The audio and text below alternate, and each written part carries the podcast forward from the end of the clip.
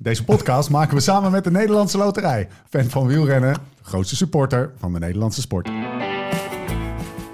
Was het niet Joop die zei, de fiets en verder niets. Nou, wij gaan verder, het leven op, maar vooral ook naast de fiets. Dit is de Live Slow, Ride Fast podcast. When love ain't winning, the mood starts swinging. The devil's grinning, he keeps on singing. Hearts get heavy in times and enemies. Where do you guys come from?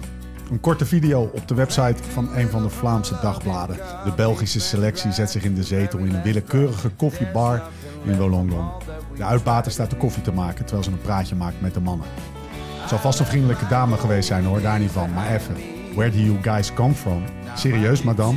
De Belgen ondergaan de vraag gelaten. Vraag me niet hoe, maar ineens denk ik me in hoe pakweg Jan Raas op deze vraag gereageerd zou hebben. Zo van, this is de Belgian nationale wielerploeg, yes. The light blue gods of the koers. This is Wout van Aert, the son of Zeus. Only Zeus did not have a plukje blond haar in zijn kuif. Onze Wout wel, hè? En this is Stan de Wulf, also bekend als de Wulf of Westhoek. En this is Yves, who I know is just a farmer's son. But in de nacht is een superhero that saves kittens uit de tribe oude vrouwtjes in the garden.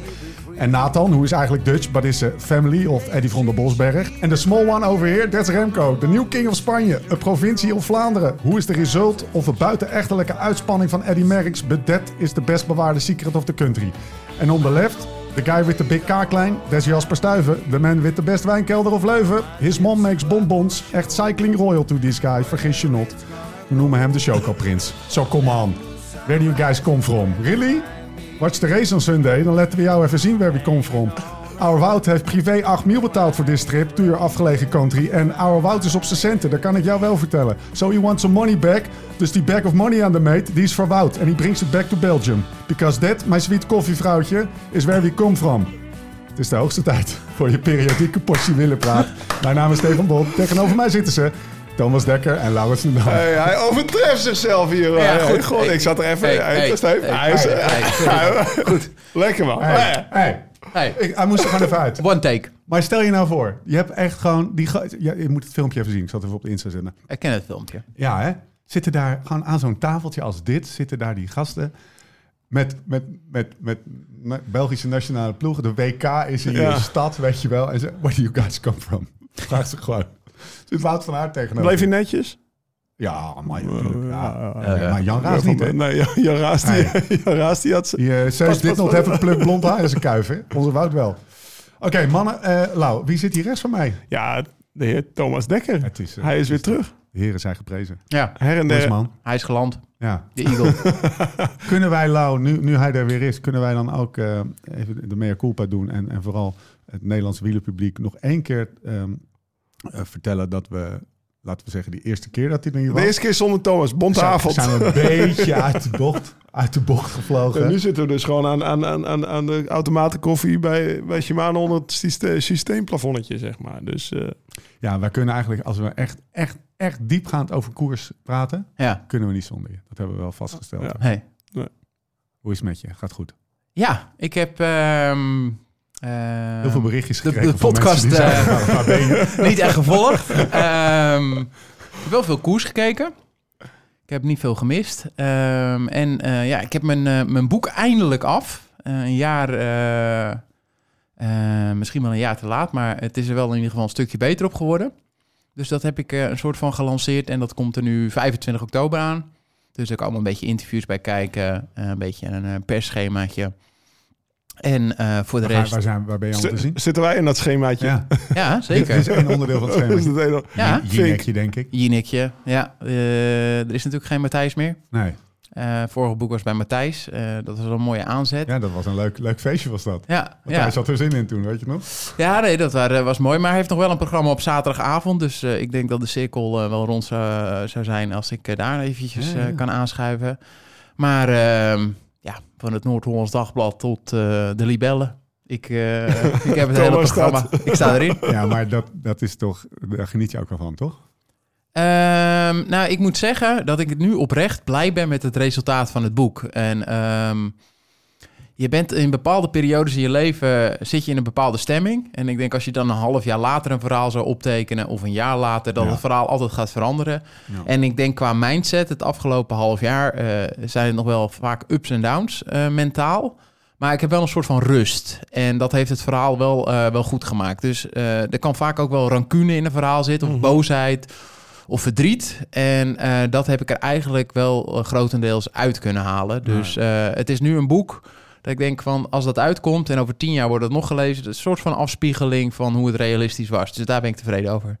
En nu denk je, wat een serieuze nood. Nee, maar voor mij was het ook wel echt een serieus proces. Ik zit vooral even te denken over hoe timing dus belangrijk is als jij zelf even in een wakkie zit. Ja. Of juist in een hele negatieve spiraal of zo. Of in een negatieve bui. Dan is het natuurlijk, ja, dan ga je anders reviewen. Want zo'n boek kijk, haal je andere dingen eruit. Ik heb natuurlijk, ben vaak ook in een wat moeilijkere tijd vaak bij Lau op zondagochtend om 7 uur aangekomen. En dan ging dat het eerste half uur, 3 kwartier toch wel echt over mijn privé-sores en mijn issues. En als je op dat moment dat boek optekent, dan krijg je toch andere gesprekken. En als die ergste emotie eruit is, en die emotie mag je best teruglezen, maar het mag niet de momentopname van, zeg maar, dat het hele boek dan, zeg maar, die tendens aanneemt. Ja.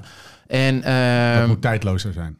Ja, en dat was uiteindelijk het doel. En dan een half jaar geleden toch vanuit de ik-vorm geschreven, samen met Robert Heukels.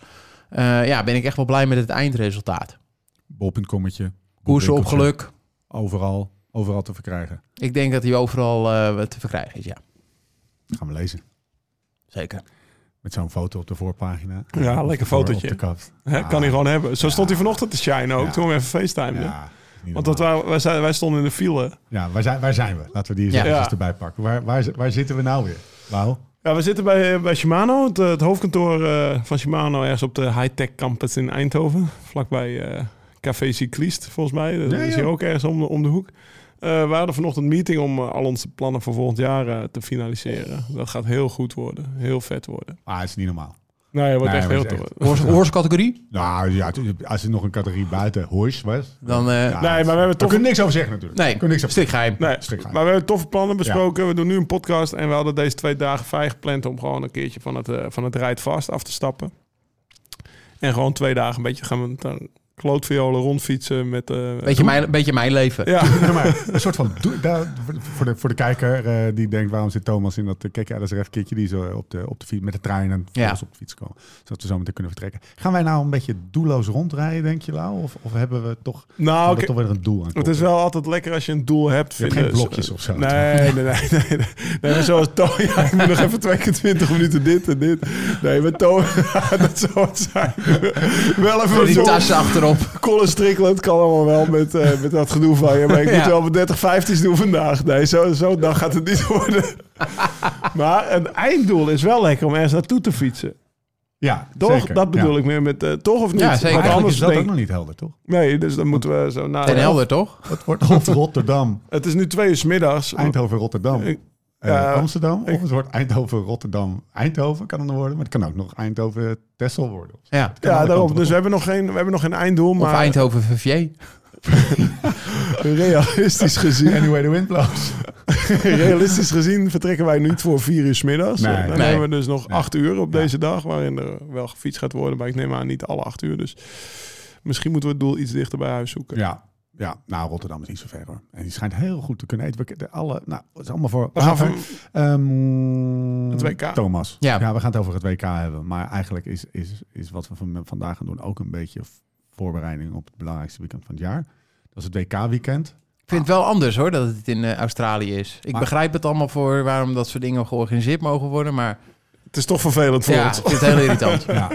Vooral die zondagmiddag. Ver van je bedshow. Ja, letterlijk en figuurlijk. Ja. Gelukkig bestaat het belangrijkste weekend van het jaar uit 2 evenementen. En eentje ervan is in Talentaal. Dus dat is wel lekker. Maar ja, de gravelrate. Ja, de beruchte gravelrate. What happens in the rate. Steeds in de rate. Zo is het nog steeds. Ja. En zo zal het altijd blijven. Dus daar kunnen we niks over zeggen. Dus maar ik heb dus vanaf 6:00 's ochtends... schermen geregeld in de Gravel Cave. Lekker. Dus vanaf 6:00 's ochtends kunnen we dan het WK kijken. En dan heb je nog 3 uur. De laatste 3 uur van de koers kan je gewoon nog goed kijken. Okay. Maak me even wakker als het openbreekt. Dan ren ik naar je camper toe. Ja. We gaan het niet hebben over wat we drinken. Want er staat hier eigenlijk gewoon 3 potten automaatkoffie voor ons neus. Dus dat is kort ook, dat kan ook een keer. Kort potje wordt het. Korte podcast. Even kijken. We gaan het over het WK hebben. 1 dingetje wat me opviel in het nieuws deze week of sinds de afgelopen podcast. Niki Terpstra stopt met wielrennen. Oh, dat is sinds... Hebben wij nog helemaal niet over gesproken. Nee. Mooiste Niki moment. Want we gaan, weet je, misschien tenzij jij nog inside information hebt die mensen niet weten. Please share. Maar ik was eigenlijk benieuwd, wat is je Niki Terpstra momentje? Nou, ik heb hem wel hoor. Thomas, begin maar met Thomas. Nou, ik moet zeggen, ik ken Niki. In 1998 ben ik begonnen met koersen. Ja. En het eerste jaar Nederlands kampioenschap baan, categorie 7. Won Niki. En werd ik tweede. Ja. Dus we gaan echt al heel zelfde lang lichting, terug. Hè? Allebei 84. Ja. Ja. Maar het moment voor mij is toch wel dat ik een theekransje had in Kyoto. In Japan. Ja. En dat ik daarna weer in de bullet train zeg maar, stapte naar Tokio. Ja. En dat ik daar op mijn iPad de Ronde van Vlaanderen zit te kijken. Met 400 km/u. Ja. En ik was die trip met DiCaprio en zijn vriendin en de moeder van zijn vriendin en mijn vriendin. Waren we een paar dagen uitgenodigd daar. En ja, dus toen wist ik natuurlijk dat de Ronde van Vlaanderen was op zondag. Was dat dan Gisele Bündchen? Hij ging toch met Gisele Nee, Camilla. Bündchen. En dat is van de week uitgegaan. Oh, oké. Okay. Ja. Oh, zo langste relatie ooit. Kan ik even bellen. Ja. Ja. En ja, hij schijnt nu met Gigi Hadid te gaan. En dat is weer een moeder, is een Nederlandse, Jolanda Forster. Maar zijn vriendinnen worden toch steeds jonger? Of zo? Nee, maar Gigi is 27 en die heeft met een kind met Zayn Malik. En die is van One Direction van vroeger. Jezus, nou, de cirkel is rond. Ja, nee, maar dus ik zit in die trein. Ik zit daar dus niet... nee.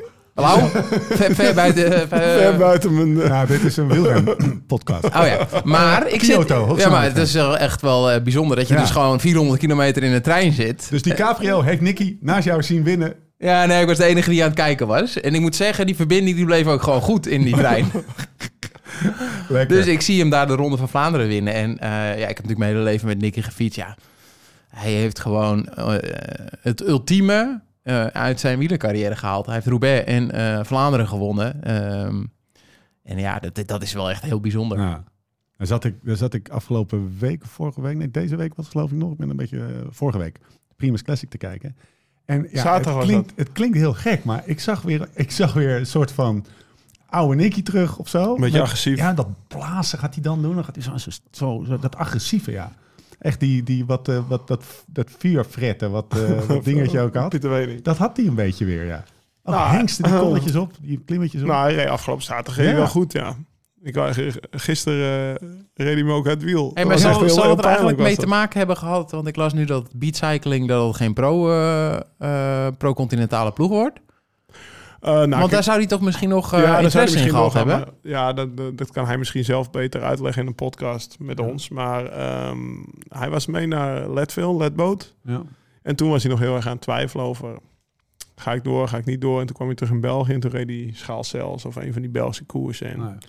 Beetje achteraan gereden, een beetje regen. Het brak, 60 man weg, zat hij niet mee. En dacht hij, ja, als ik nou dus nog voor een pro-team ga koersen... ga ik alleen dit soort koersen rijden. En dat zag je niet. En dan leg ik het misschien niet goed uit... maar dit is waar we het, zeg maar, op zijn Niki-stijl... en een halve minuut over hebben gehad. Wat er wegen. Tijdens een rit van 250 kilometer. Ja. Zo gaat dat. 43 seconden met elkaar gepraat. Een diepe relatie. Ja. Maar ja, soms heb jij woorden, heb je gewoon... Nee, maar je zit gewoon in enigheids met elkaar verbonden. Oh ja, ik snap het. Ja, logisch. Nee. En ook weer de naam van de koers vergeten, weet je wel. Hey, maar stond, heb jij een mooiste Niki Terpstra koersdag in je hoofd? Ja. Met wie was jij? Ik was... Jack Nicholson? Nee. George Clooney? Nee, wat mij meteen... nee, de NA100, hè. De NA100 is op 24 december 8 uur. Dat is over... Maar die blijven, hè? Ik moest van Niki... Ja, die blijven, ja. Dus... En dan heb ik wel eentje in mijn hoofd dat hij een keer gelost werd op het strand... en dat wij hem verdachten van afsteken. En de andere 2 keer won hij natuurlijk, weet je wel. Dus. Hij zat me namelijk... Dus wel grappig, dat dit zijn Niki Terpstra. Ja. Want hij zat net in de auto te vertellen, een beetje... een soort half besmuiks, een beetje binnensmonds. Ja, Niki had een camera onder zijn zadel gisteren. Ja. En dan had je dus... Dan kan je eigenlijk gewoon bijna in slow-mo zien hoe die me loste. Hoe Lau gewoon strak uit het wiel gereden werd. Dus dit is eigenlijk een beetje payback. Ja. Dus hij zet nu eigenlijk zijn mediakanalen in. Ja. Niki te bashen. Hij heeft ook een groter outlet. Ja. Ja, die kan hij nooit overheen. Niki heeft een groter uitlaat. Ja. Ja, dat nee, maar nee, die NL100's die hebben we natuurlijk wel een beetje samen bedacht, zeg maar. Dus dat... Niki wilde trouwens ook nu, vanaf nu, dat ben ik vergeten te zeggen. Bruno moet het misschien inmixen, maar gewoon voor iedere podcast dat iemand inspreekt, nog 89 dagen. Oh ja, oh, dat is wel leuk, ja. Nog. Maar, dat, nee, maar dat, daar heb ik hele goede herinneringen aan. En wij hebben natuurlijk niet heel veel samen gekoerst. Ja. Ik heb hem nog een keer uit een hotel weggehaald, ergens in België. Dat was ook in 2010, Toen viel hij een van de eerste ritten de Tour al uit. En ik mocht de Tour toen niet starten, omdat ik mijn rug gebroken had. Dus de Lamma die haalde de blinden op, zeg maar. Dat was echt zo triest. Het Eurotel Lanna, ik kon hem ophalen. Ja? Dan, ik kom maar mee naar huis, weet je wel. Ramona komt eraan. Ja. Hey, we gaan over het WK praten. Dankjewel, Niki, voor alle mooie momenten die ons en de wielerliefhebbers bezorgd hebt. En dat waren er nogal wat. We gaan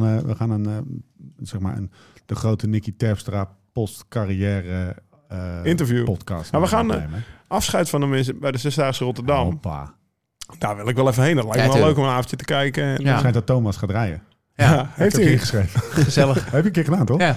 Peter Schep gebeld. En tweede duo. Schep Dekker. Maurits, hè?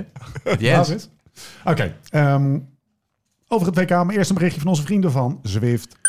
Deze podcast maken we samen met Zwift. De app voor wielrenners, hardlopers en triatleten. Maak indoor training echt leuk en combineer het plezier van videogames met de intensiteit van serieus trappen. Of je nou in bent voor een groepsrit, een koers of een training. Alles kan in de virtuele werelden van Zwift. Ga dus direct naar Zwift.com en ontdek vandaag nog de wereld van Zwift.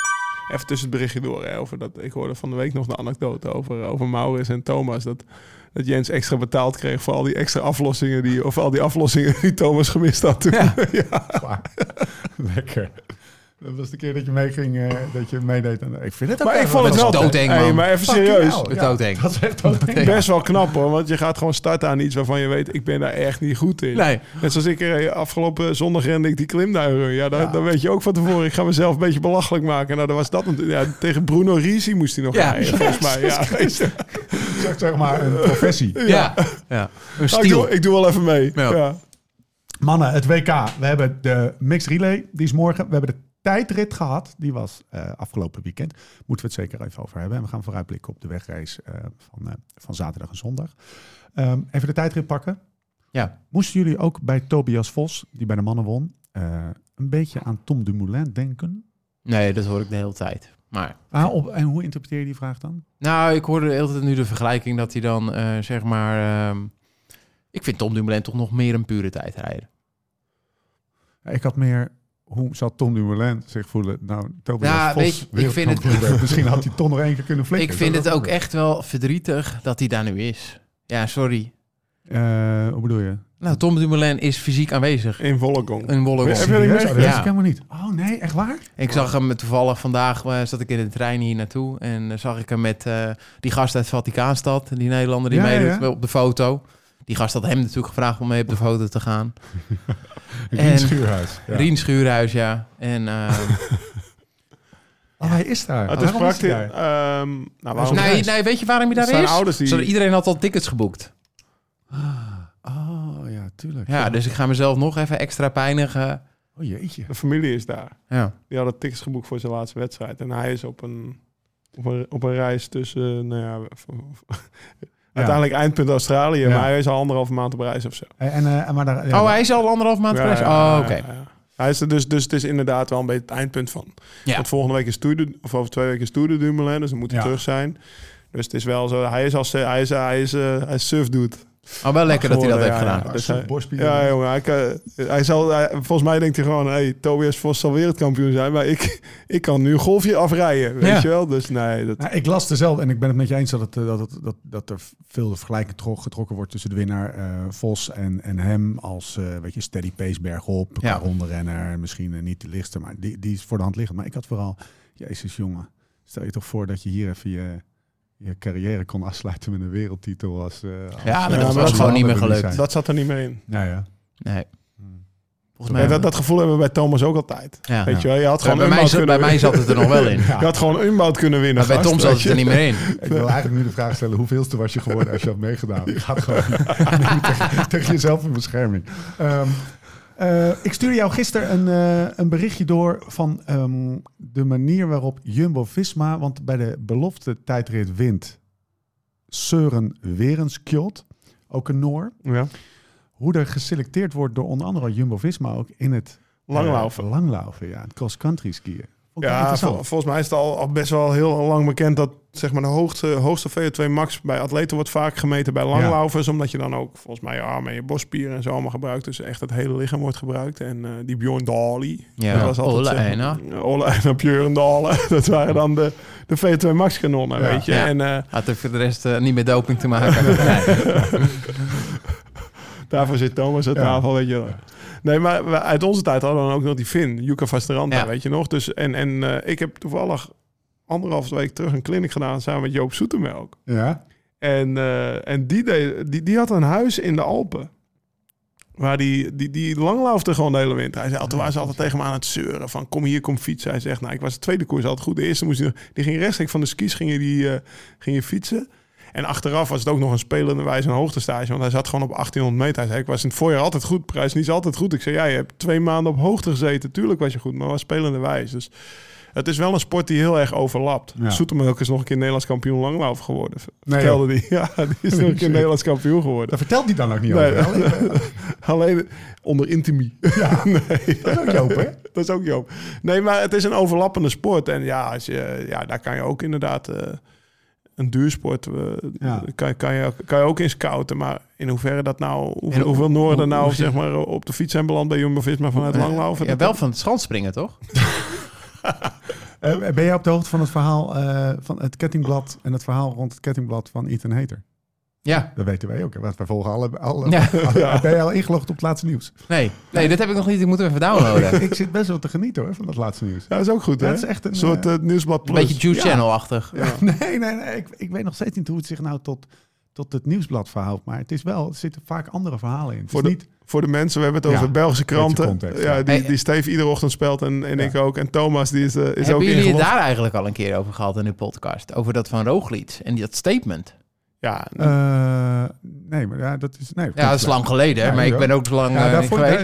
Daar vond ik echt iets van. Leg eerst even het statement uit. De situatie, het statement. Ja. En ik ben echt een Roglič-fan. Ik had zin in die laatste week. Ik vond het bijzonder knap wat hij daar in die laatste 3 kilometer liet zien. De rit die valt in de Vuelta.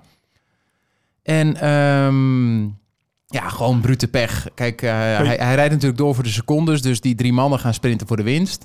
En hij wil geen tijd verliezen. Dus hij komt eigenlijk van de linkerkant van de weg helemaal naar rechts... om eigenlijk misschien normaal gezien achteraan aan te sluiten. Maar daar kwam er nog één. Ja, Fred Wright. Ja.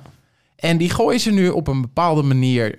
door een Engelstalige en een Nederlandstalige statement... vanuit Jumbo naar buiten te brengen.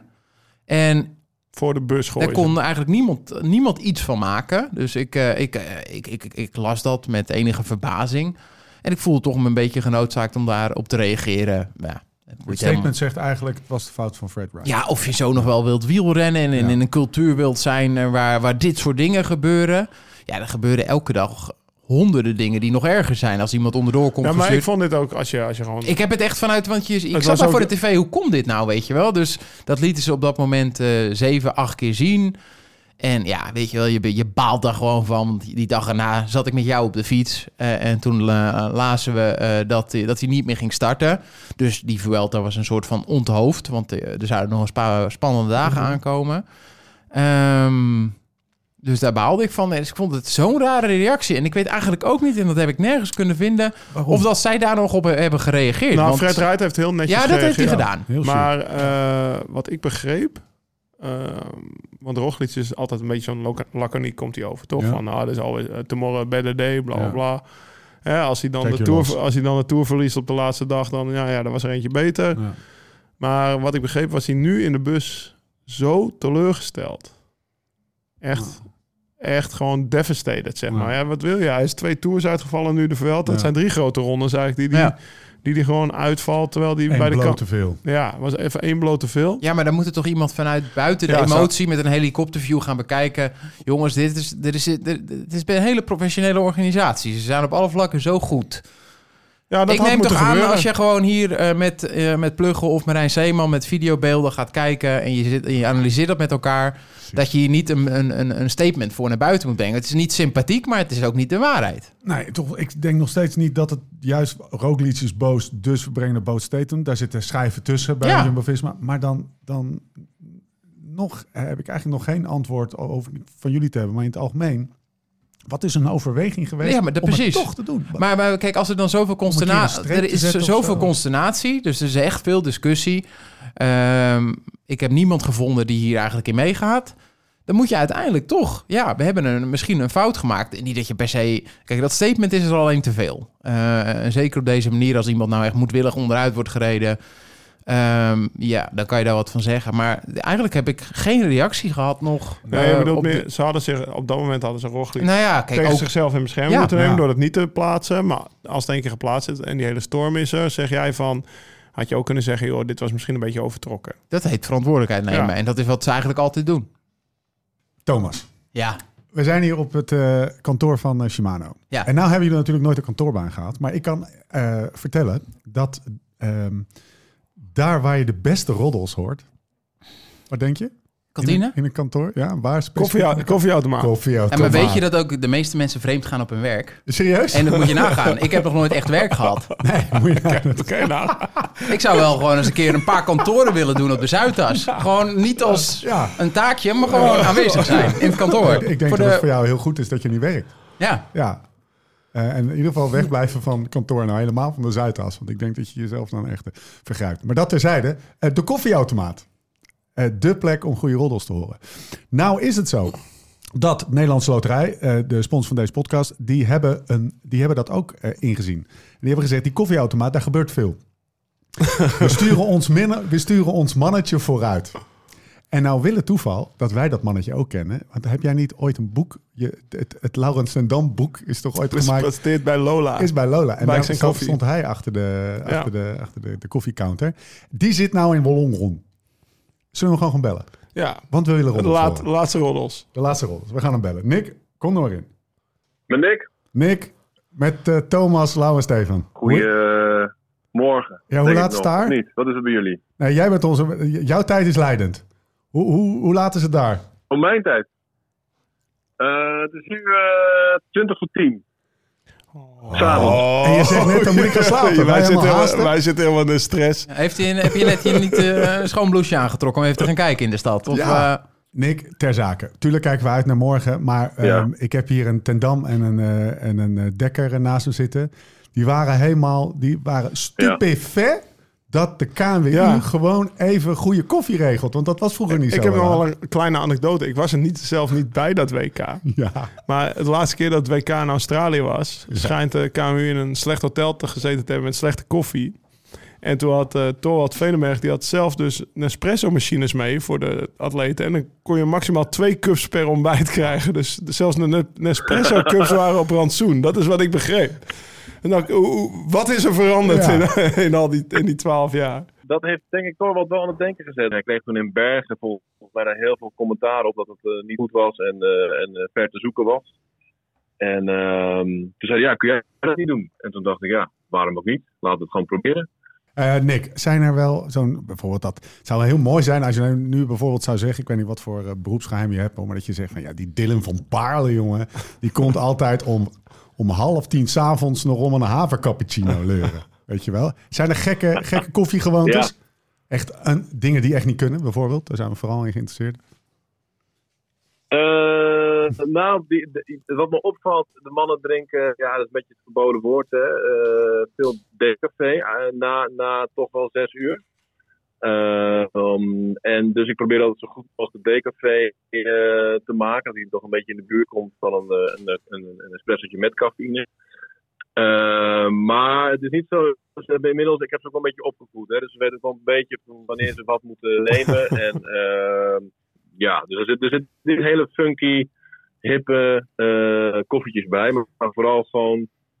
goed en veel. Wie drinkt het meeste koffie? Ik denk dat het klassement wordt gedeeld eigenlijk door de dames van de relay morgen, alle 3. Dus zowel Ellen, Annemiek als Rianne, die drinken allemaal zwart. En Annemiek Annemiek en Rianne ook dubbel espresso. Dat gaat best grote getallen. Ik heb even een vraag voor jou. Nou zat ik vorige week met iemand in een podcast. En jij hebt waarschijnlijk ook wel wat contact met die renners die ook allemaal zo'n dikke machine thuis hebben staan. En dan vraag ik me af, welke renner gooit er net zoals Stefan Bolt Lidl-bonen in zijn kruis? Want ik heb er hier... ja, is toch lekker, Lidl-bonen? Ja. Super goedkoop, man. Lidl-bonen. Maar dat bedoel je dan kleine bonen of bedoel je van de Lidl? Ja, bonen van de Lidl. Oh, bonen van de Lidl. Hij gooit altijd gewoon de goedkoopste bonen van de Lidl erin en zegt hij, kijk, prima koffie. Zeg nog, ik koop ze in uit te kopen. We krijgen ze praktisch gratis mee. Ja, dat is niet heel goed voor die grinder, geloof ik, hè? Ja, geweldig voor die grinder. Nee, maar ik probeer met Steve al anderhalf jaar een afspraak te maken om hem nou eens een keer een goede barista-cursus te geven. Ja, die jongen die laat af en toe wat zien, dan draait hem maag om. Dan denk ik, wat ben je nou aan het doen, man? Ja, ik probeer zo met die cappuccino, ik dan van die hartjes in te maken. Dat lukt nog steeds niet. Ah, maar dus wat dat betreft zit Nick een beetje op hetzelfde level. Ja, zo best je mijn koffieskills. Ja, okay. Uitstekend. Wie gaat om maar eventjes een beetje vaart in te houden? Laatste vraag, Nick. Laten we hier gaan. Lekker naar bed. Het is per slotverrekening al 9:30. Wie gaat de WK winnen? Ja, want jij ziet wakker, hè? Dus, zo. Jij ziet die gasten gewoon in... Je ziet aan de kleine dingen of ze komen sloffen naar je koffiehoek of dat ze komen dat ze grote mond hebben of niet. Jij ziet ze van dichtbij. Ja. Wie kunnen we opschrijven vanuit de mannen en wie kunnen we opschrijven vanuit de vrouwen? Het is dus per slot van rekening de WK-voorbeschouwing. Vrouwen, ik denk dat het bij de dames gaan ze allemaal op het rooster. Even kijken, de Van Dijk en Van Vleuten die maken het meteen hard vanaf het begin. Ja. En Vos komt als winnares over de streep. Vos, bij de mannen, één naam. Eén naam. Dylan van Baarle. Hoppa! Hoppakee. Nick, dankjewel. Ja, sterk geëindigd. Vooral dank aan de Nederlandse Loterij, die dit toch ook een beetje hebben gesupport dat jij er staat. En ik heb nog steeds 2 jaloerse mannen. Oh, serieus? Ja, in de tijd dat je twee Nespresso-kopjes krijgt, die ligt vrij ver achter ons. Ja, precies, ja. Ik neem de bodem mee volgend jaar. Nick, bedankt. Trusten voor zo. Ah, doe dat maar niet. Top dat je hebt. Hoi. Hoi. We nemen dit gewoon mee, hè? Ja. Nee, de toekomst in. Huppakee. Ellen van Dijk. Ja. Ja, wat een animaal. Wat een animaal. Ook nog eens. Wat een aanstelster. Omdat ze zei, mijn proefwerk heb ik echt niet goed gedaan. Ik heb echt niet geleerd van proefwerk. Nee. Ik krijg het zijn wel altijd dezelfde mensen, hè? Ja, die dat vroeger zeiden. Ja, zeker. Ja. Zeker. Ja. Maar dat zit hier ook wel een beetje in. Maar, hoe kan je zo hard rijden? Nou ja, gewoon de beste zijn. Als topsporter voel je altijd een pijntje. En je bent altijd op zoek naar de perfecte voorbereiding. En je vindt altijd wel iets waardoor die niet perfect is. Weet je? En daar ga je dus als perfectionist op hameren. En Ellen had al last van de rug naar die lange vliegreis. En blokjes, volgens mij, wat ik begreep, van 5 keer 5 minuten. En na 2 keer daar zei ze van, nou ja, het lukt niet vandaag. En het lukt niet. En het gaat, heel mijn weekend is om 7. Ja. Het gaat nooit meer lukken. Ja. En dan wint ze. Ja, maar dat is dus ook de onzekerheid die op 35-jarige leeftijd als sporter nog kan die hebben. Die ook wel drijft waarschijnlijk tot waar ze nu in staat. Ja, zeker. Ja, ik kan normaal hoor je misschien vaak ook die onzekerheid niet. Precies. Dan is het maar niet echt dat het eruit is. Nou, ze is weer wereldkampioen. Ik tank die had een week voor de Tour lagen we 3 jaar bij elkaar op de kamer. Dat zeg maar tijdens de Tour.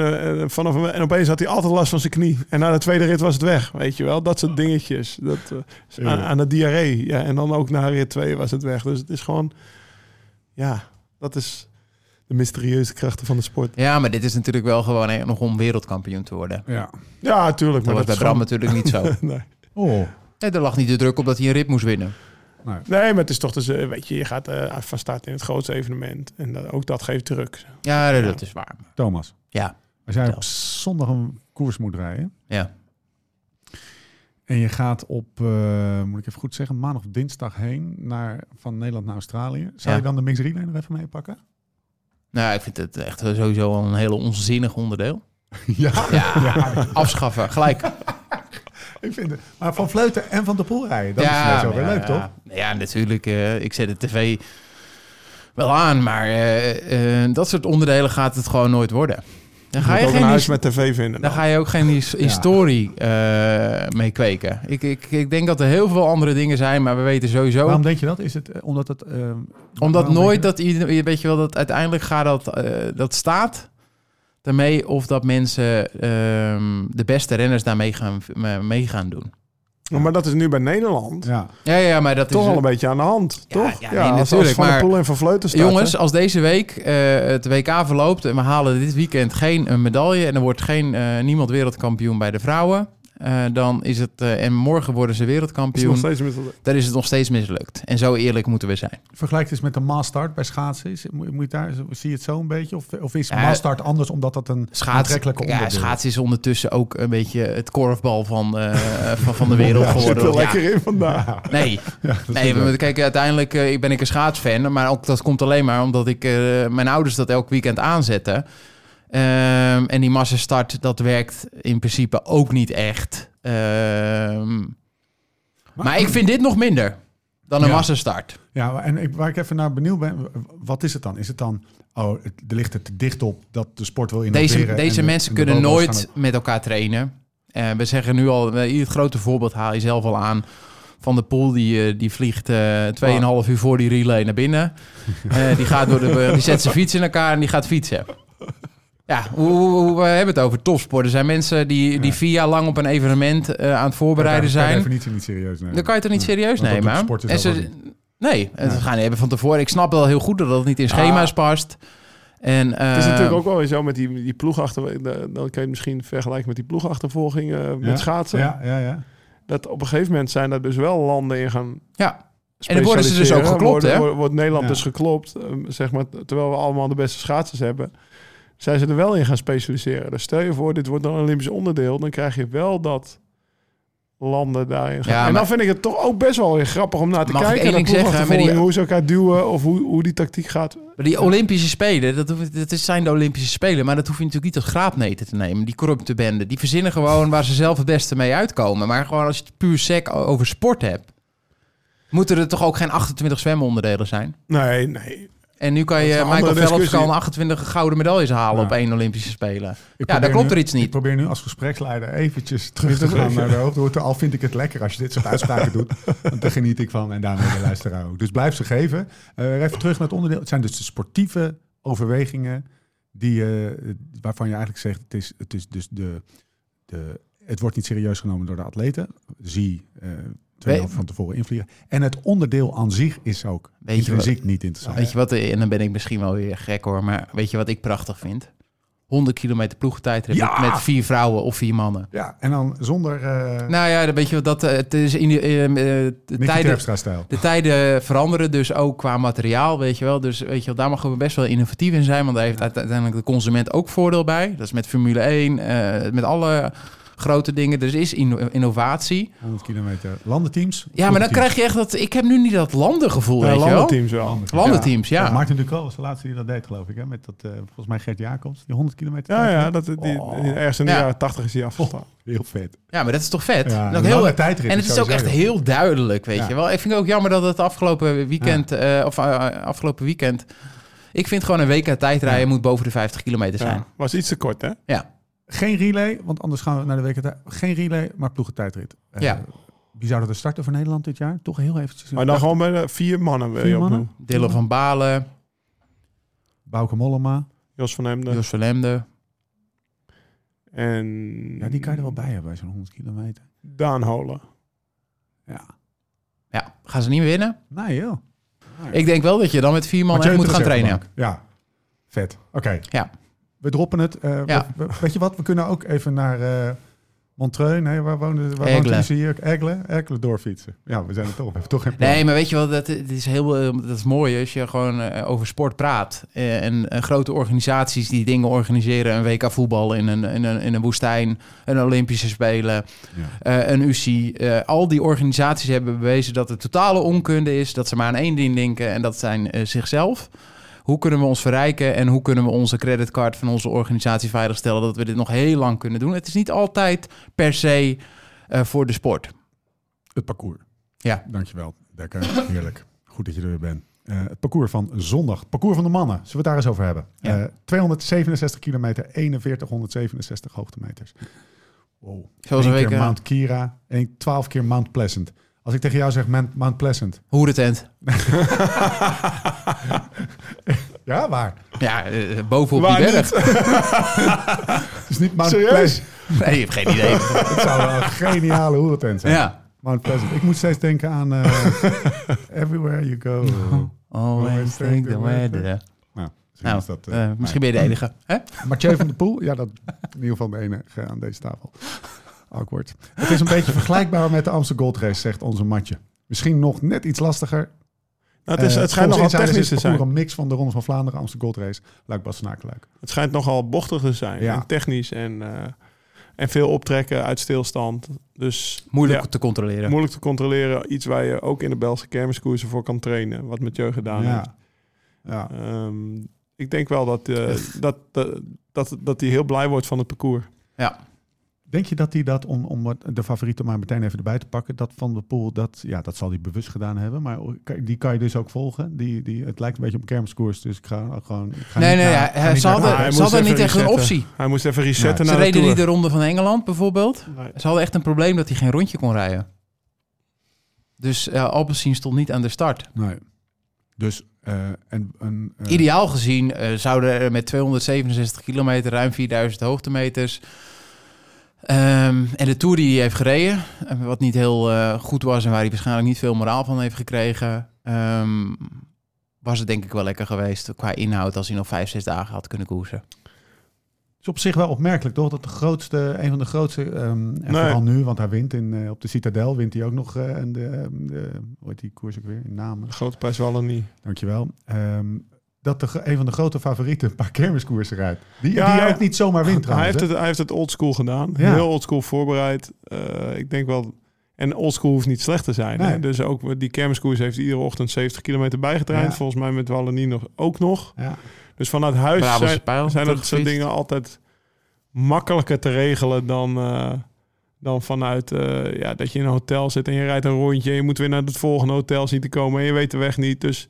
Ik weet ook nog wel... Het is tegenwoordig wel makkelijker. Hè? Ja, ik heb vroeger ook wel de Ronde van Engeland gereden. En dan reed Paulini, die reed iedere ochtend 60 kilometer bij. Pozzato, die waren allemaal met het WK bezig en aan het bijtrainen. Ja, ook oldschool. Die had thuis nog wat op hem wachten. Ja. Nee, maar ook oldschool. En ik denk dat Mathieu een beetje in die trant... heeft hij gewoon die koers aangepakt. Die heeft een paar keer echt die 270 in de benen gehad. En ja, die ziet natuurlijk wel... De grote druk heeft hij niet. Want je bent zo goed als je laatste koers. En er was, de laatste grote koers dan. Er was helemaal niks, die Tour. En hij verbaast me wel met... Hij heeft de laatste 3 koersen gewonnen. Ja. En de manier waarop hij de laatste wint. Dan denk ik toch van... Ja, ik had geen stuiver meer voor hem gegeven na de Tour. Voor het WK. En hij verbaast me toch. Dat hij Bini uit het wiel springt. Ja. Dat hij 's ochtends nog bijtraint en die koers wint... en daar de halve koers ook nog mee domineert. Dat je denkt, hij is toch wel heel... Zelf, ik ben echt in orde. Ja. Ja, dat ga ik er niet in toe. Ik ben echt in orde. Ik denk dat er een bepaalde onzekerheid in zit. Hoe bedoel je? Ik denk dat dit een van zijn moeilijkste seizoenen ooit is. Kijk, vorig jaar die teleurstelling op de Spelen. Kijk, dat was een enorme grote. Daar maakte hij een fout of niet. Ja, hij wist iets niet. Ja. Of hij wist het wel, hij was het vergeten. Maar in ieder geval... Dat kan je dan afvinken, maar dit jaar is hij echt voor het eerst in zijn leven fysiek niet goed geweest. En dat is eigenlijk al begonnen in de Giro. En dat is een enorm vertekenend beeld geweest, omdat we allemaal tevreden waren. En we vonden het mooi dat hij die laatste week voorop reed, nog een wheelie de berg op en dat soort dingen. Maar eigenlijk werd hij er af en toe afgereden door renners, wat nooit gebeurde. Toen heeft hij nog... met al zijn talent daar in Kopenhagen... een 5e plek eruit gegooid in de proloog. Toen zei hij al, het viel me tegen. Heeft hij vooral zichzelf nog voor de gek gehouden. Ja. Maar ja, als je dan nog 5e kan worden in zo'n proloog... weet je wel, dan denk je, ja, eigenlijk wel een degelijke tijdrijder. En hij is niet echt een specifieke tijdrijder. Dus dat gaat dan nog. En dan is het eigenlijk een drama, die hele Tour. Mm-hmm. Dus het is gewoon een heel moeilijk jaar. Dus dan kan hij nu zeggen dat hij goed is. En dat zal hij zichzelf ook wel vertellen... Maar ik denk dat het wel gewoon vraagtekens zijn. En dan heb je natuurlijk ook nog Wout van Aert aan de andere kant. Die hebben elkaar sinds de Tour niet meer gezien, denk ik. Nee, maar die dus het hele jaar de steen uit de straat rijdt, toch? Kijk, dat is natuurlijk het allermoeilijkste, denk ik nog. Kijk, het zijn generatiegenoten. Ze hebben overal en op elk onderdeel altijd tegen elkaar gereden. En Mathieu is natuurlijk een man van iets meer bravoer. Wout van Aert is een beetje meer degelijk, de ideale schoonzoon. En uiteindelijk... De wetenschappelijke benadering van Jumbo heeft gewoon bewezen dat die heel veel renners echt beter heeft gemaakt. Misschien in Tom Dumoulin niet, maar dat is dan een uitzondering. Voor de rest is iedereen eigenlijk wel boven zichzelf uitgestegen. En nu hebben we het over een voorbereiding, zeg maar, via kermiskoersen en losse eendelskoersen. Ja, ja. En het bijtrainen. Jij denkt dat niet kan? Dus zeker met zoveel talent als Van der Poel ga je uiteindelijk altijd koersen winnen. En heeft hij dat altijd gedaan. En dat vind ik prachtig, want ik vind... Maar het is niet de koninklijke route. Uiteindelijk is dat niet... ik ben bijvoorbeeld heel interessant op trainingskamp... was ik met Tom Oosterdijk in de Pyreneeën. En daar triatleet. En daar is een Noorse coach. En die heeft de begeleiding van de twee beste triatleten... misschien wel ter wereld. Olympisch kampioen, maar nu ook de Ironman. En het wetenschappelijke benadering... Ik heb 1,5 uur met die man gesproken. En die heeft 2000 parameters per atleet. En die atleten, voordat ze hem leren kennen... waren niet zo extreem goed. En dan heb ik 1,5 uur gediscussieerd... dus over hoe kun je dus mensen beter maken. En ik vond het zo interessant. Uiteindelijk, weet je wel, de wetenschap... natuurlijk kan je altijd een fietsen moet je sturen... en er zijn andere dingen die ook aanwezig moeten zijn. Maar denk ik dat uiteindelijk... de palmares van Wout van Aert groter gaat zijn... doordat hij voor Jumbo heeft gekozen... dan uiteindelijk misschien wel bij een willekeurige Belgische ploeg... waar de structuur niet zo goed is. Ja.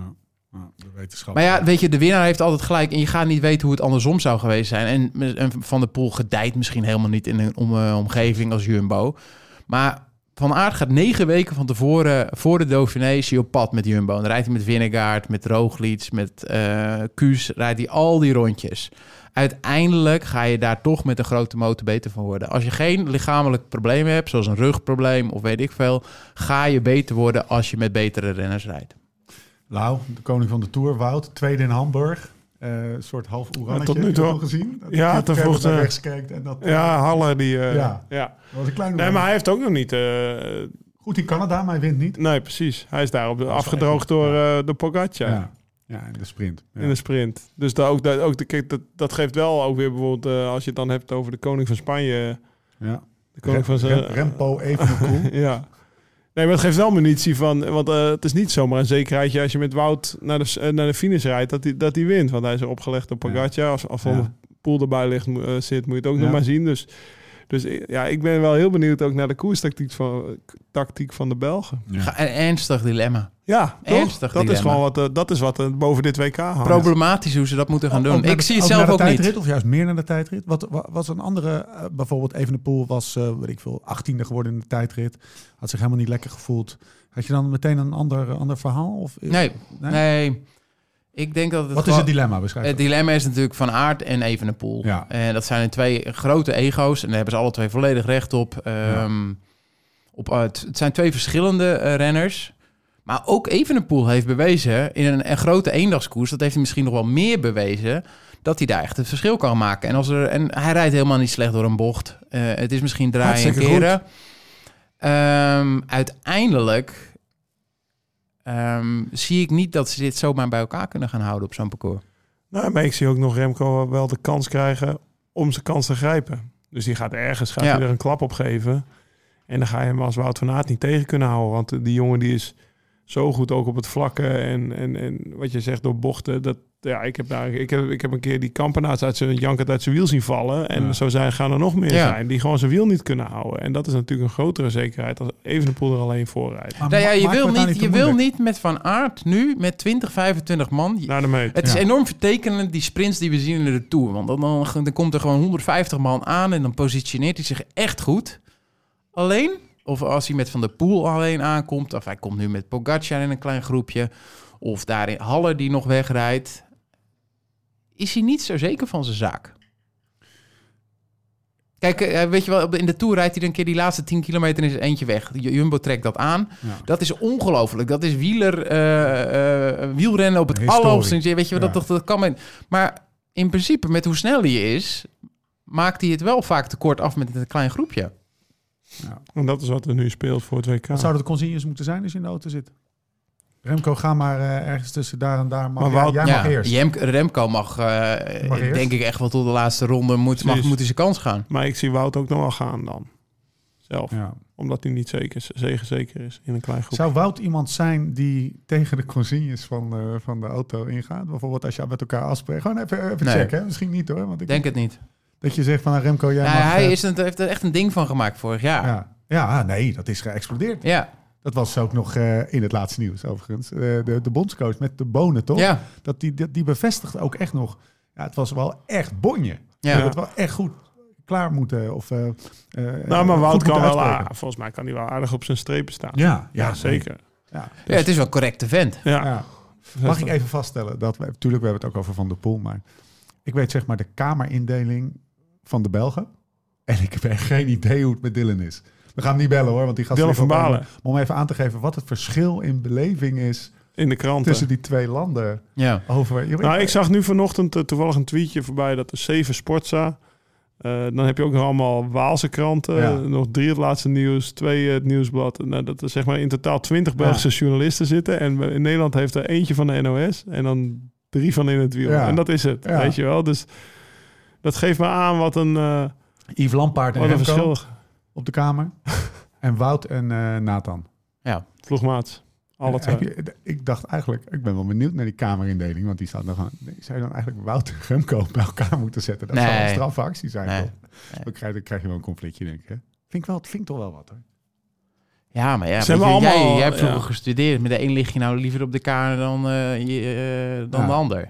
Ja, nee, het moet ook gewoon een beetje, als je op je kamer al op je tenen moet lopen, als je daar al je ego weer moet hebben en altijd moet aanstaan, dan lig je lekker met Nathan. Ja. Weet je? Over golf lullen. Ja. Ja.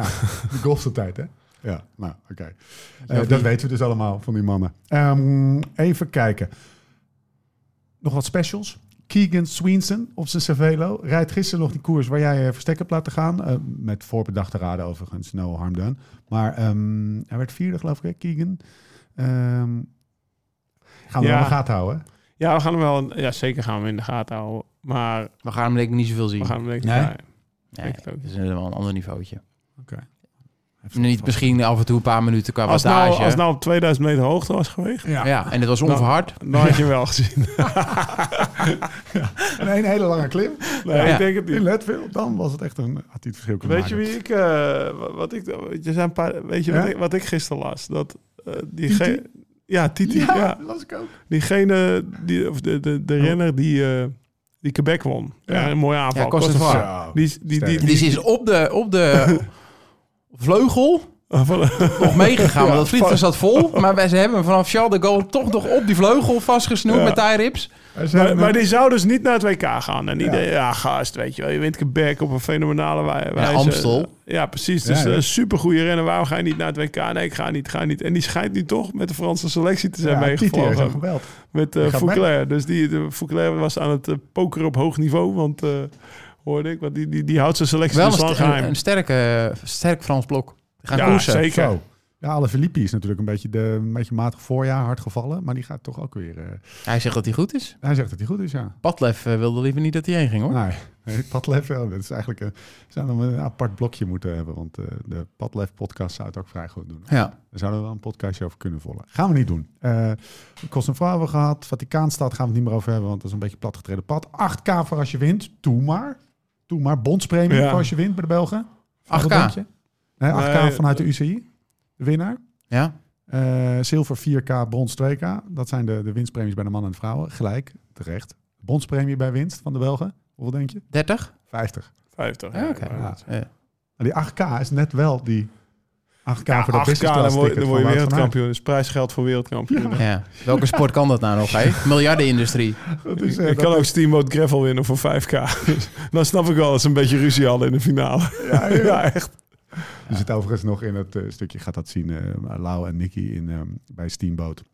Of ik moet zeggen, bij Leadville, de wedstrijd die ze gefietst hebben in Colorado. De puntjes recht zaten door. Ze met z'n tweeën een beetje naar de kloten tegen het hek. Heb je dat gezien of niet? Nee. Dat ga ik je zo laten zien. Dus zit ze helemaal naar de kloten, een beetje Nicky en Lau-stijl. Niet heel veel te zeggen, een beetje elkaar zo grijs gaan te krijgen. Maar wel tot de kern komen. Ja, wel. En dan zegt Lau op een gegeven moment tegen Nicky, zit ze tegen zo'n hek, zo'n radar ding, weet je, nader. Zo ja, aan het eind kwam ik nog een paar gasten van die Lifetime Grand Prix... van die competitie waar Lau in fietste, waar je geld kan verdienen, tegen. Ja, ik denk, die reiken nog wel even af. Kan je zomaar aan het eind 5.000 schelen. Dat is toch geld? Zei je dat? Ja, is tegen Nicky. En dan zegt Nicky, kijkt ze weer zo weg. Zo. Ja. En dan zei Lau, toch? Ja. Dat is een mooi stukje. Kan je zomaar 5.000 schelen? Heerlijk. Genieten. Wat niet genieten wordt als wij op die gravel raid zijn, Lau. Kom je ook, Steve? Op de referentie, zeker. Ja. Ja. Vorig jaar had je een huwelijk, hè? Ja. Portugal? Vraag zelf uit de huwelijk. Ja, lekker. Drink niet meer, hè? Ik ben erbij. 4 jaar. Huh? Drink niet meer. Nee, ja, kort, maar dat is op zich wel een goed bruggetje, want ik drink wel. En op zaterdag, even kijken, op zondagochtend, om 1:15 gaat dat startschot daar. Ik weet niet wat jij gaat doen, maar normaal kijk jij gaat zuipen. Ja, ik ben om 2:15 niet wakker, vriend. Nee. 8:50 Belgische tijd, Nederlandse tijd dus. Ook gaan ze finishen. Dan ga ik wel wakker zijn. Maar ja, goed, nou hebben we het over mij. Ik ga 2 uur van tevoren, denk ik, 2,5 van tevoren ga ik die koers kijken. 3 uur misschien. Ja. Maar goed, ik kan beter naar jou kijken, want je hebt zo'n notoire laatkomer bij de Tour de France. Wilde je nou wel eens een beetje krabben zo? Ja. Maar Tom, ik maak je gewoon wakker. Ja. We gaan jou wel wakker maken. Ja. Als de Polen gaan rijden, maak ik je wakker. Als de Polen. Ja, we moeten er wel minder, maken we wakker als minder dan 100 kilometer is. Ja, ja. Je op 138. Ja, 100 is wel een goeie. Ja. Maar 100 kilometer gaan we kijken. Moeten we even goede stoelen hebben? Want we moeten natuurlijk podcast maken. Ik heb er zin in, jongen. Wat is dat toch met dat WK? Ja, maar dit is de meest mythische. Vroeger, die trui. Ja. Ja, dat is die 5 strepen in een heel jaar. Fuck. Ja, dat is het mooiste wat er is. We gaan langzaam afsluiten. We gaan dus de koers kijken vanuit de gravel raid. Zinkendam Corner, hebben we nog dingen gemist? Ik had nog wel iets staan. Vrouwenkoers. Ja, het vorige keer Jack Daniels gebest. Ja, dat doe ik allemaal voor de sake of the team, hè.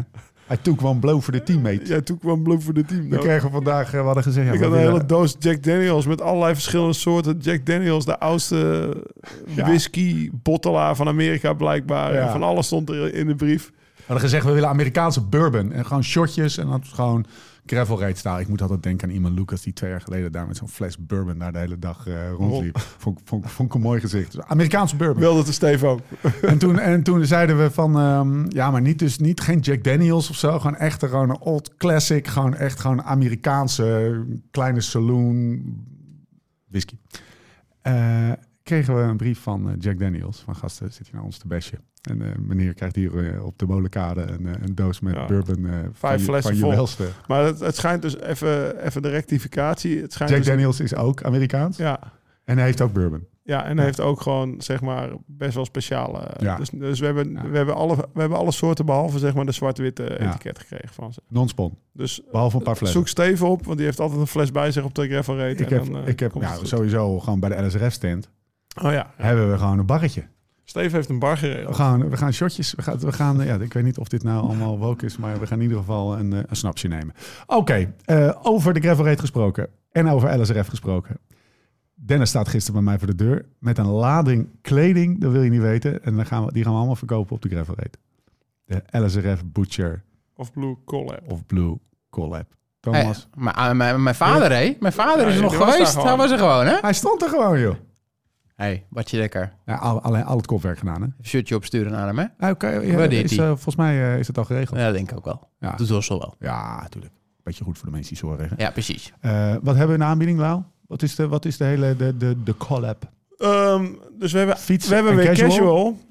Maar het staat nog niet bij ons op de website. Dus dan kan je echt alleen op de gravel rate kopen. Maar we hebben dus truien, korte broeken, hoodies. 2 korte broeken. Van alles. T-shirt.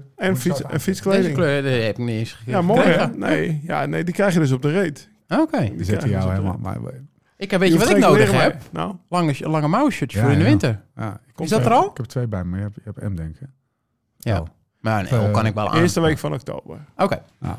Nou, het komt er allemaal net rondom die dag. Tot die tijd doe je gewoon je armstukjes maar aan. Kom dus vinden, op de gravel rate neem je creditcard mee, swipe die op, die hele collab in één keer aanschaffen. Ja. Hij heeft, ik weet niet voor hoeveel, wat zei dat? Ik kan die ook zo zeggen. Hij heeft 40.000 handel in de auto liggen of zo'n tekst. Nou, afijn. Genoeg promo daarvoor. Gaat dat checken. We gaan fietsen. Ja, we gaan fietsen. Ik ga een routetje bouwen. Ja, dat wilde ik. Kijk, ik zat een beetje op de klok. Het is 1:15. Ja, en we willen 150 kilometer fietsen of zo. Dus het wordt nachtwerk. Heb jij een soort van eisen aan de route? Nee joh. Ik wil naar een stad. Ja, sowieso wel een stad toch? Ja. Ja. Ik wil de finish in de stad. Ja, het is een leuke stad. Ja. Gewoon een beetje... jij woont in de stad. Ik woon niet meer in de stad. Ik wil gewoon naar een stad. Ik wil gewoon... Thomas had wel ijs. Hij had wel ijs. Ja? Vanochtend hadden we een feesttijd. Hij zegt, ja, we gaan toch proberen bij mensen te slapen. Dan kunnen we toch ook wel een wasje doen. Ja, dus ja. De ijs lekker is wel, toch? Ja, nou, nee, kort wasje, verdrogertje. Dat was niet het eerste waar wij op kwamen. Maar ja, ik gooi die van Thomas mij wel bij. Thomas zou het wel lekker vinden als zijn kleren even gewassen worden als hij aankomt straks. Als hij aanschuift aan de dis. En wat heb jij? Heb jij een jas bij bijvoorbeeld? Nee. Oh, ja. Ik heb een t-shirt en een trui. En een broek, en sokken en Birkenstocks. Ah, oké. En een borstel. Ja. Lens heb je niet. Ja, een borstel, tandenborstel. Oplader, deootje, tandenborstel. Is alles opgeladen? Heb je lampen? Nee, hè? Ja. Alles opgeladen? Ja. Fuck, we zijn prepared, man. Ook je dia toe? Gasten, kunnen we daar meteen... Ik heb hem namelijk opgeladen. Heb jij het al gecheckt of je dia toe? Oh my god. Ik heb het ook niet gecheckt. Afijn, we gaan hem afronden. Ja, een soort van Bomba 3 wordt het dan. Ja. Gezellig, man. We gaan lekker fietsen. Hier vanuit Eindhoven... Het zou wel lekker hopelijk zijn, een gewoon bed, hè? Allemaal, toch? Ja, een bed. Ja. Een bank. Ja. Een matras. Bed. Oké, dat is toch wel... Dan komen de eisen, hoor, van de diva. Volgende week zijn we er weer. Vanaf de gravel raid, waar volgens mij nog een paar kaarten voor zijn. Ja, een paar kaarten. Moet snel zijn. Ik kreeg er ook weer een mailtje van. Ja, tuurlijk. Daar staan je routes in. Nee, of dat ik moest inschrijven met de kortingscode. Ja. Dat denk je zelf. Ik kan niet inschrijven. Deze boevenbende. Ik heb nummer 2. Ja. Mannen, we zijn er doorheen. Tot de volgende keer. Hoe dan ook. Weet je weer komen trouwens? Nou? De polderpubers. Nou, serieus? Ja, campertje, alles. Ja. Oh, gezellig. Met de hele gang. Nou, Setje en Florian sowieso. En ze komen met de camper. Lekker. Met een appie binnen. De Lotto-possie. Ja. Setje bedoel je gewoon een stelletje? Cedric Bullens. Oh. Setje. Die is die gast van die alarm. Als jij ergens een alarm hoort ineens door dat Zwartsveld... Nee, wat is het? Door de Eifel. Door de Eifelbossen, dan is het Setje Bullens. Oké. Die kan echt... Ja. Het is heel gek dat dit gesprek nou ineens in de afronding daarover gaat. Maar die kan gewoon heel hard alarm nadoen. Ja. Dat heeft hij wel eens gedaan in een tunnel. In de konijnenpijp. Ja. In de Ronde van Vlaanderen. Ja. Doet hij keihard. Dat is alleen, het valt heel erg op, want het is een Spaans alarm. Van een Spaanse... Heeft niks met de Spaanse dokter te maken. Nee, dat heeft niks mee te maken. Nu gaan we echt afsluiten, want we gaan fietsen. We zijn trouwens... Ja? We hebben elkaar een tijdje niet gezien, Steve. Lieve mensen... boek kopen. Hebben jullie het boek van Oeren gelezen? Nee, nog steeds niet. Hij echt geweldig. Ik ben erin begonnen. 500 pagina's, maar... Ja? Eén slipje van de luier. Eén lekker verhaaltje. En dan niet die chocopasta. Nee, ja, ik vind het wel... Ik vind het wel verdrietig hoe het is afgelopen. Het is wel echt erger dan wat ik dacht. Ja? Ja. En het is dus gewoon de machine die ze hebben opgevoed als Oost-Duitse... jonge gast die in dat systeem is terechtgekomen... die daarna ongeveer de belangrijkste persoon van Duitsland wordt. Ja. Een rijtje Boris Becker, Beckenbauer, Steffi Graf. Gisele Bündchen. En uit... Het is Braziliaans. Oh, sorry. Klok Duits. Ja. Hazel. Ze zijn niet uit heel veel naties en naar Brazilië gegaan. Ja. Dat is echt waar. Naar Argentinië. Ja. Maar... Ja, echt gewoon het wereldrecord 1000 sigaretten per dag roken. Ging hij breken. Jezus Christus. 1000 sigaretten. Toen dacht jij meteen, dan kan ik ook. Ik dacht, sowieso, weet je wel. We hebben een medestander met die rongen. Jij dacht zo, dat lichaam kan veel aan. Ja. Maar het is natuurlijk wel mijn held. En hij kan dus gewoon niet meewerken op dit moment aan dat boek. Hij is gewoon... bij een relatief goede vriend in het Schwarzwald. En het is gewoon best wel verdrietig. Boek goed? Steengoed boek. Ja? Steengoed. Ik ben zeg maar 1/3. Ja, ik ben op pagina 6. Ik val steeds in slaap. Het loopt niet goed af. Nee, dat kunnen we wel steeds. Spoiler. We gaan nu echt afsluiten, anders loopt het met deze podcast ook niet goed af. Tot de volgende keer. Hoe dan ook en waar dan ook. En voor de tussentijd... Live slow, ride fast.